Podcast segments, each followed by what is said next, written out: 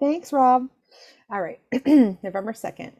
Those who expect to reap the blessings of freedom must undergo the fatigue of supporting it. Thomas Paine. Freedom isn't free, it costs something. The source of all the blessings I have received needs my support to stay alive and strong. I support my freedom from compulsive overeating by being willing to give up the pleasure as well as the pain of excess food, abstaining no matter what. Nurturing my spiritual condition through daily contact with a power greater than myself, even if it's limited to, limited to an expression of thanks practicing the 12 steps for the best of my ability, taking responsibility for keeping OA alive by attending meetings as a personal commitment and doing service at whatever level is needed, and contributing as much as I can afford towards the cost of carrying the message and maintaining OA services at all levels. For today, does the support I give my freedom come close to this checklist?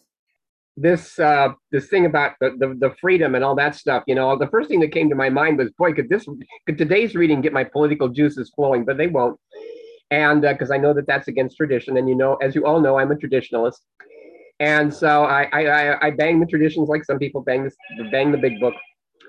Anyway, um, yesterday I was having a little therapy session with my therapist, obviously on Zoom, and um, I brought up that I was, you know, I didn't have anything to talk about. I don't know why we, I, why I can't just do this on days I want I want to talk to him. Other days I don't want to talk at all about it anyway, I brought up feelings and the fact that I was feeling uh, uh, sad.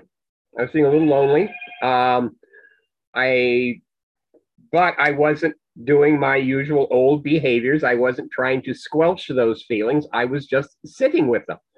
I wasn't telling myself it was bad to have those feelings. It wasn't saying that, you know, I'll never again not have those feelings.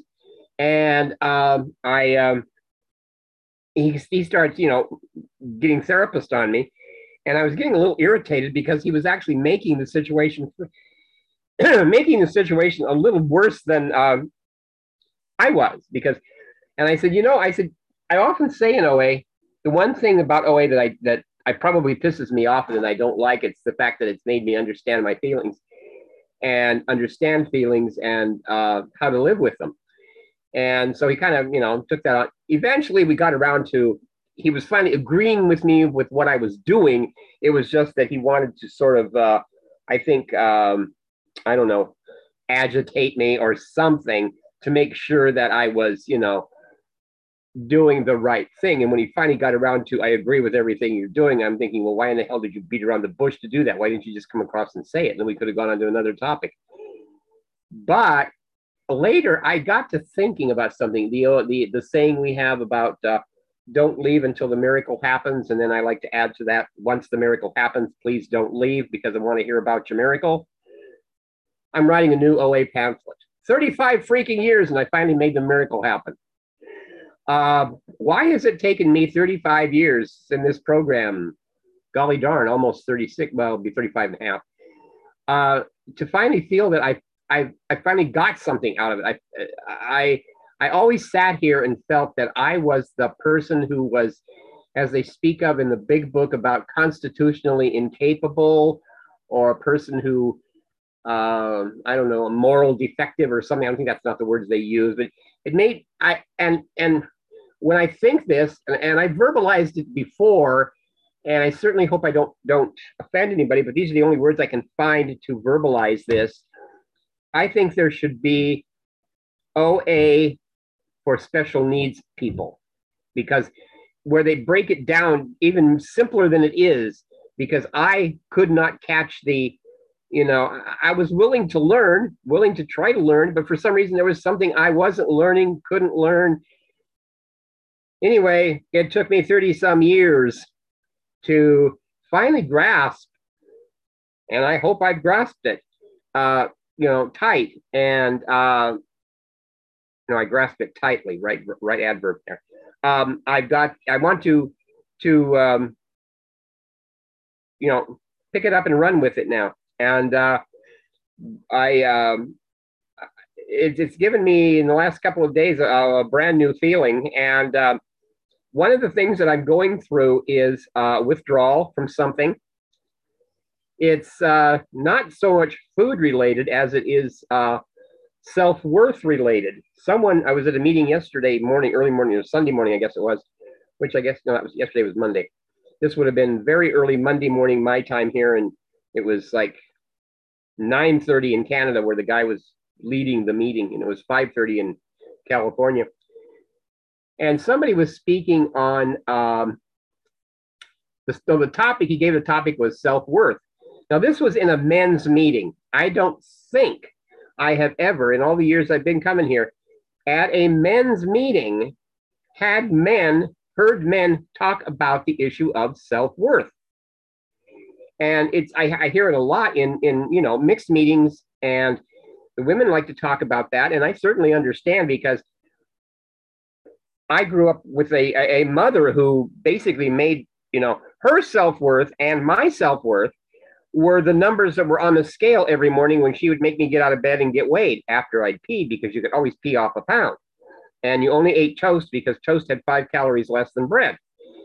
And, um, but I got that, that those numbers, you know, told me what I was worth that day.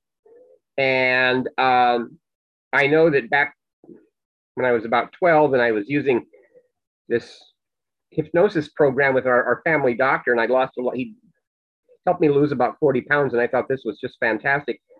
But he didn't, he, uh, as a physician, I, I believe, should have been able to explain this to me at the age of 13, 12, 13 years old. Kids are growing taller, and I put on a pound and a half, not because I gained fat, it's because I had grown an inch and in my height. And I was so upset because I gained, I never really reached my goal. I was two and a half pounds away from my goal and I never reached it.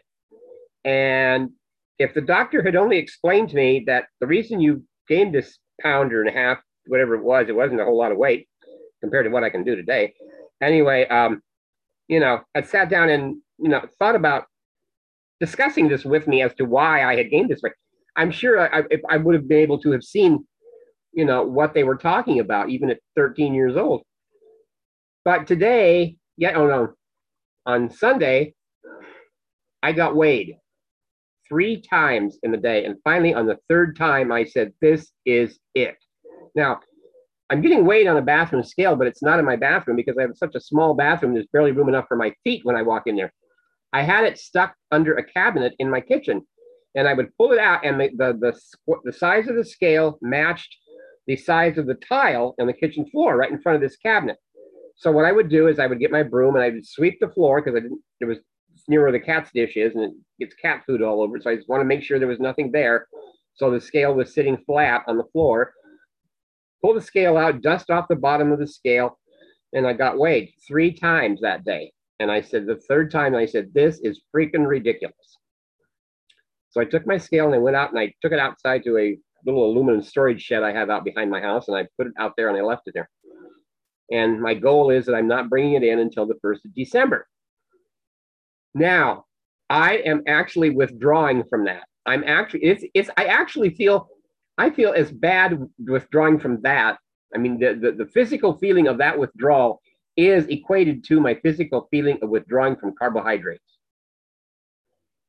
When I'm, when I'm on a very low carbohydrate program, uh, I start gnawing on the woodwork, and I see some delicious woodwork behind behind Bob right now. Rob right now, Rob. Anyway, um, so I um, it, it, so I, I I was you know I was kind of relating this to the therapist, and he was you know trying to ask me why I was getting weighed so many times and blah blah blah, and and and, and I said you know my my rational mind knows that this getting weighed three times a day is absolutely stupid.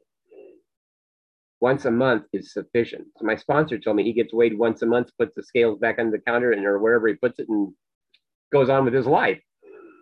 And I have to be there, you know, watching it day by day.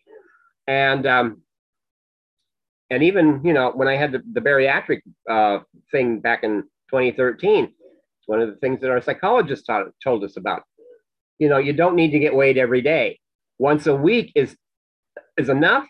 Once a month is preferred by us, but you know, don't get weighed every day because you're not going to have a daily weight loss. And um, but um, those today, even today, let's see.